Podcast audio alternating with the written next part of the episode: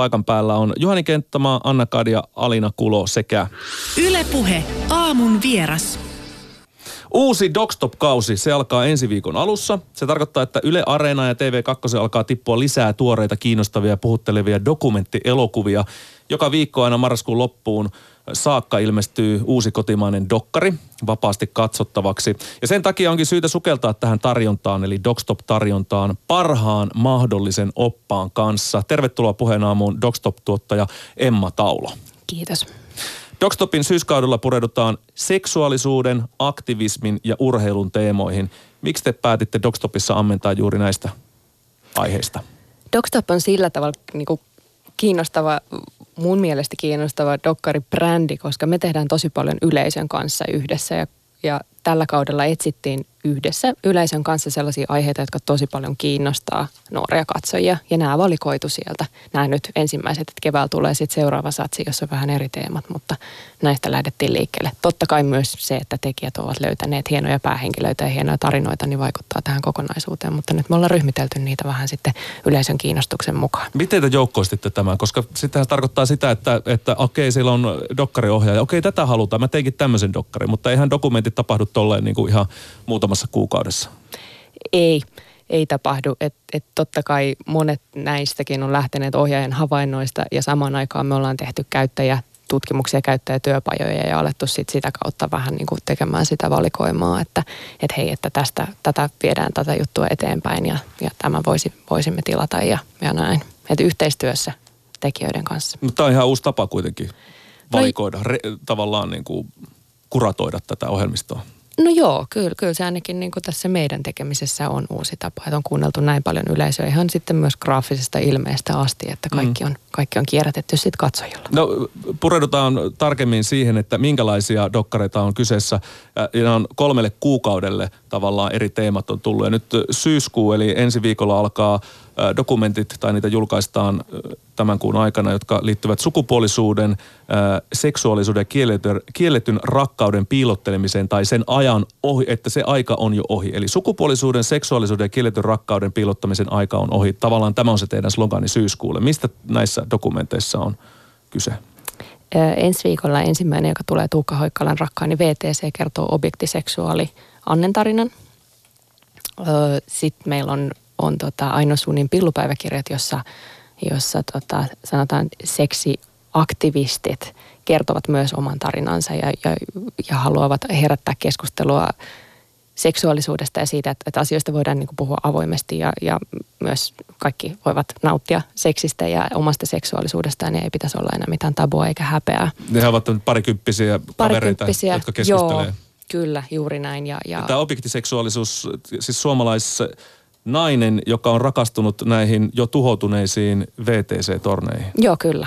Hänellä on, hänellä on, hänellä on suhde näiden tornien kanssa. No vähintäänkin kiinnostavaa. Joo, kyllä näin on ja hirvittävän siis ihanahan on, että kaikki nämä ihmiset kertovat avoimesti kameralle ja meille kaikille omasta elämästä ja lisäävät sitä ymmärrystä siitä, että et, et millaista elämä, elämä muilla voi olla –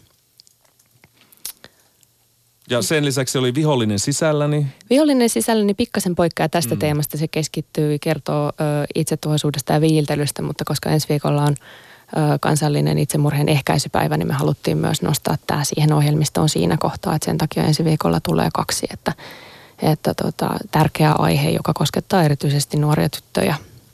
Ja sen lisäksi löytyy tämä Manning Up, joka kertoo siis kanadalaisesta stand-up-koomikosta, ää, tota, transmiehestä, joka tekee Suomessa hommia. Joo, kanad- kanadalais-suomalaisesta kyllä ja käydään tämä hänen sukupuolen korjausprosessinsa siinä läpi. Hän tekee siis myös siitä stand-up-komiikkaa ja, ja tässä muutosprosessissa myös joutuu ehkä sitten kohtaamaan erilaisia asenteita ja oman yhteisön, miten oma yhteisö suhtautuu siihen, että hän tekee komiikkaa sukupuolista, kun, kun itse sitä ää, korjaa. No lokakuun mennään sitten milleniaalien ehdoilla. Siellä heitetään kysymystä, minne, milleniaalitko sitoutumiskyvyttömiä yhteiskunnallisesti passiivisia vätyksiä. No miksi te haluaisitte lähteä 80-luvun alustaan 90-luvun puoleen väliin syntyneiden ihmisten maailmaa ruotimaan? No tässä on, on ehkä mun myös henkilökohtaista vaikutusta siinä, että kuulun itse tähän joukkoon myös. Ja tämä projekti lähti, lähti semmoisena niin pohjoismaisena yhteistyönä, että haluttiin vähän tutkia sitä, että onko tämä sukupolvi nyt viimeinen hyvinvointivaltion kasvatti ja miksi nämä ihmiset, miksi me emme tee asioille mitään, kun meillä ehkä siihen olisi vielä mahdollisuus, kun alamme olla sen ikäisiä, että voisimme vaikuttaa asioihin ja, ja käydään läpi niitä ennakkoluuloja, joita, joita monet tuntuivat tässäkin ö, käyttäjätyöpajoissa niin kuin kohtaavan, että aikuiset tai edellinen sukupolvi ajattelee näin. Ja onhan se kiinnostava. Siellä on tutkimusten mukaan tämä on sukupolvi, joka kokee ja uskoo olevansa onnettomampi kuin aikaisemmat sukupolvet, niin onhan siellä silloin jotain pielessä. Joo, täällä on milleniaali monologit 1-5, jossa on muun muassa räppärinkin tunnettu Juno ja Ylein ja Yle tunnettu Tytti Semeikka on, on tässä keskustelemassa. Sitten on tällaisia nuoria äh, poliittisia vaikuttajia taisteluäänistä. Tässä on perussuomalaisten Asseri Kinnunen ja feministisen puolueen Tuuli Kamppila, jotka on kuvattu siis tota kevään eduskuntavaalia aikaa, miten he halusivat saada sitten oman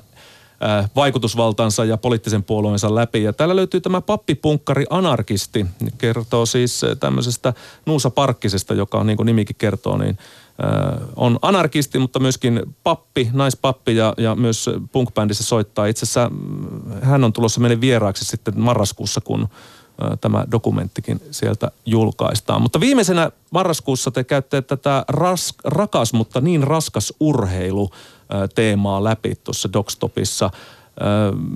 Miksi kipeät puolet urheilusta kiinnostaa dokumentin tekijöitä ja teitä? Mä luulen, että kaikki puolet urheilusta kiinnostaa. Tietysti siihen liittyy niin suuria tunteita ja, ja onnistumista. Siellä on niin hirvittävästi draamaa ja tunnetta ja, ja, ja kansallistunnetta ja, ja perhesuhteita ja kaikkea sellaista ja kasvutarinoita, joista tietysti hyvät tarinat ja dokumentit on, o, koostuu. Ja siksi urheilu on myös hirveän kiitollinen aihe.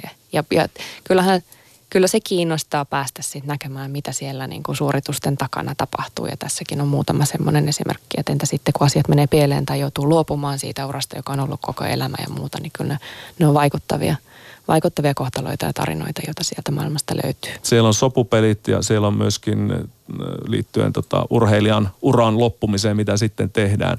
Mutta mikä Dogstop-tuottaja Emma Taulon oma suosikki näistä kaikista dokumenteista on?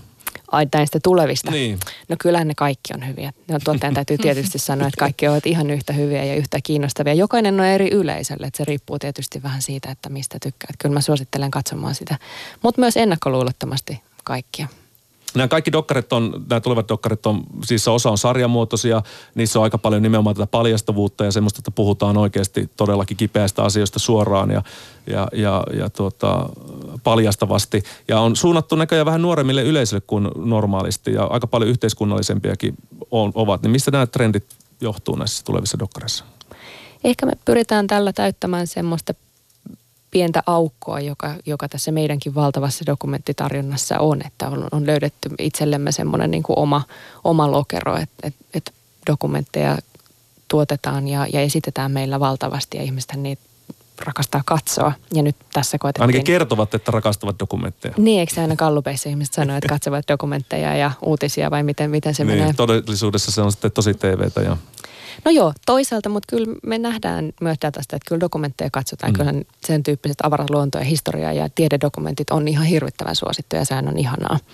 Et nyt tässä sitten on koetettu vielä löytää, että mikä on se sellainen dokumentti alagenrejen ö, aukko, jota, jota ei ole vielä tähän mennessä täytetty. Ja siksi myös sarjamuoto. Mm. Että niitä, niitä on, on, on meillä tehty vähemmän, mutta sanotaan, että tämmöiset Netflixin tyyppiset on myös tuoneet nyt sitä sarjamuotoisuutta aika isosti ja, ja vaikuttaneet siihen, että ihmiset haluaa nähdä sarjamuodossa asioita, niin siksi mekin olemme menossa kohti sitä. Puheenaamun vieraana siis Dogstopin tuottaja Emma Taulo ja Yle Areenasta löytyy joku noin 30 eri dokumenttielokuvaa Dogstop tämän otsikon alta. Mitkä dokkarit ovat olleet kestosuosikkeja ja miksi? Siellä on semmoiset kuin toinen linja ja Inside Ense, tosi erityyppisiä. Toinen kertoo päihteiden käyttäjistä ja toinen kertoo esports-maailmasta. Mä luulen, että no, huumeet, seksi ja, ja väkivalta kiinnostaa aina. Se on ikuisuusaihe ja, ja tässä päihteiden ja, ja huumeiden käytössä ja, ja al- alkoholin käytössä on sellaisia ikuisuusteemoja, jotka ainakin tuntuu Suomessa erityisesti kiinnostavan nämä, nämä ihmiskohtalot. Ehkä siksi, että se koskettaa niin monia. Ja hyvin tehty dokumentti. Inside Ense taas, joka kertoo e-urheilun maailmasta, niin siellä on myös valtava yleisö olemassa ja faniyleisö, joka selvästi katsoo sitä ja mm. on, on jakanut sitä dokumenttia tosi paljon. Ja varmaan ihmisiä, jotka kiinnostaa se noin muuten lähtökohtaisesti on sen verran vieras aihe, mutta esimerkiksi omassa lähipiirissä lapset ovat e-urheilufanatikkoja, niin varmaan Joo. vanhempiakin kiinnostaa. Voisi uskoa ainakin. Ihan varmasti, että, että mistä tässä oikeasti on kyse mm. tässä, mit, mitä siellä tapahtuu. Ja sitten on se viime keväänä julkaistu Teamwork, joka kertoo valkohattuisista hakkereista ja, ja, ja jossa käsitellään Eli hyvissä hakkereita. Juuri näin, että, jotka sitten näyttävät meille, kuinka haavoittuvainen tämä yhteiskunta tällä hetkellä on ja mitä sille ehkä voisi tehdä. Että sekin on ollut ihan hirveän suosittu. No millainen mahti sun mielestä dokumenteilla on? Pystyykö dokumenttielokuva sun mielestä muuttaa maailmaa? Ö, kyllä mä haluaisin uskoa ja haluan uskoa ja uskonkin, että muuttaa sillä tavalla, että parhaimmillaan dokumentti, kun se esittää jonkun väitteen maailmasta ja se herättää sellaisen kysymyksen, että ensin, että, että miten mä en tiennyt tätä ja miksi mä en tiennyt tätä ja sen jälkeen katsoo toivottavasti maailmaa vähän eri näkökulmasta. Että se muuttaa parhaimmillaan meidän ajattelua ja laajentaa perspektiiviä ja, ja, ja käsitystä siitä, että mitä se todellisuus oikeasti on. No Emma Taulo, mikä on sellainen dokumentti, joka on mullistanut sinun maailmaasi? Mm, mulla on muutama esimerkki siitä, joista, joista ehkä nuorempana kuin näin klassikkoelokuvan Inside Job, joka kertoo taloudesta. Ja, ja ehkä mä silloin tajusin, että okei, että tällaisia vaikeita, isoja rakenteellisia asioita voi kertoa kiinnostavasti ja tarinallisesti ja hauskasti. Mm, yksi, joka muutti mun ajattelua, oli Oskari Pastilan täynnä tarmoa, kun mä tajusin, että dokumentti voi olla myös hauskaa.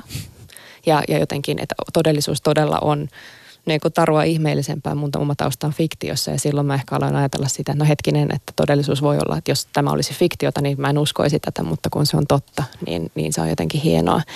Ja mulla on pieni semmoinen niin kuin tästä fiktiotaustasta ehkä johtuen, niin myös semmoinen rakkaus mokumenttielokuvaan ja, ja tota, on, on semmoinen... Eli mukadokkareihin. Mukadokkareihin, mm. jotka tietysti herättää helposti niin kuin kysymyksiä helposti siitä, että no mikä on totta ja mikä ei. Ja jotenkin mä nautin siitä, että, että vähän sekoitetaan pakkaa. Että semmoinen dokumentti, mokumentti kuin Kumare, jossa, jossa tota, onko se ohjaan nimi Victor Kandi, nyt mä muistan se varmaan väärin, mutta että hän tekeytyy tämmöiseksi kuruksi ja, ja sitten seurataan sitä, että mitä siinä tapahtuu, että ihmiset lähtee siihen mukaan. Mm. Ja sekin muutti jotenkin monella tapaa sitä, että hetkinen, että tällaisia mäkin ehkä haluaisin itse tehdä.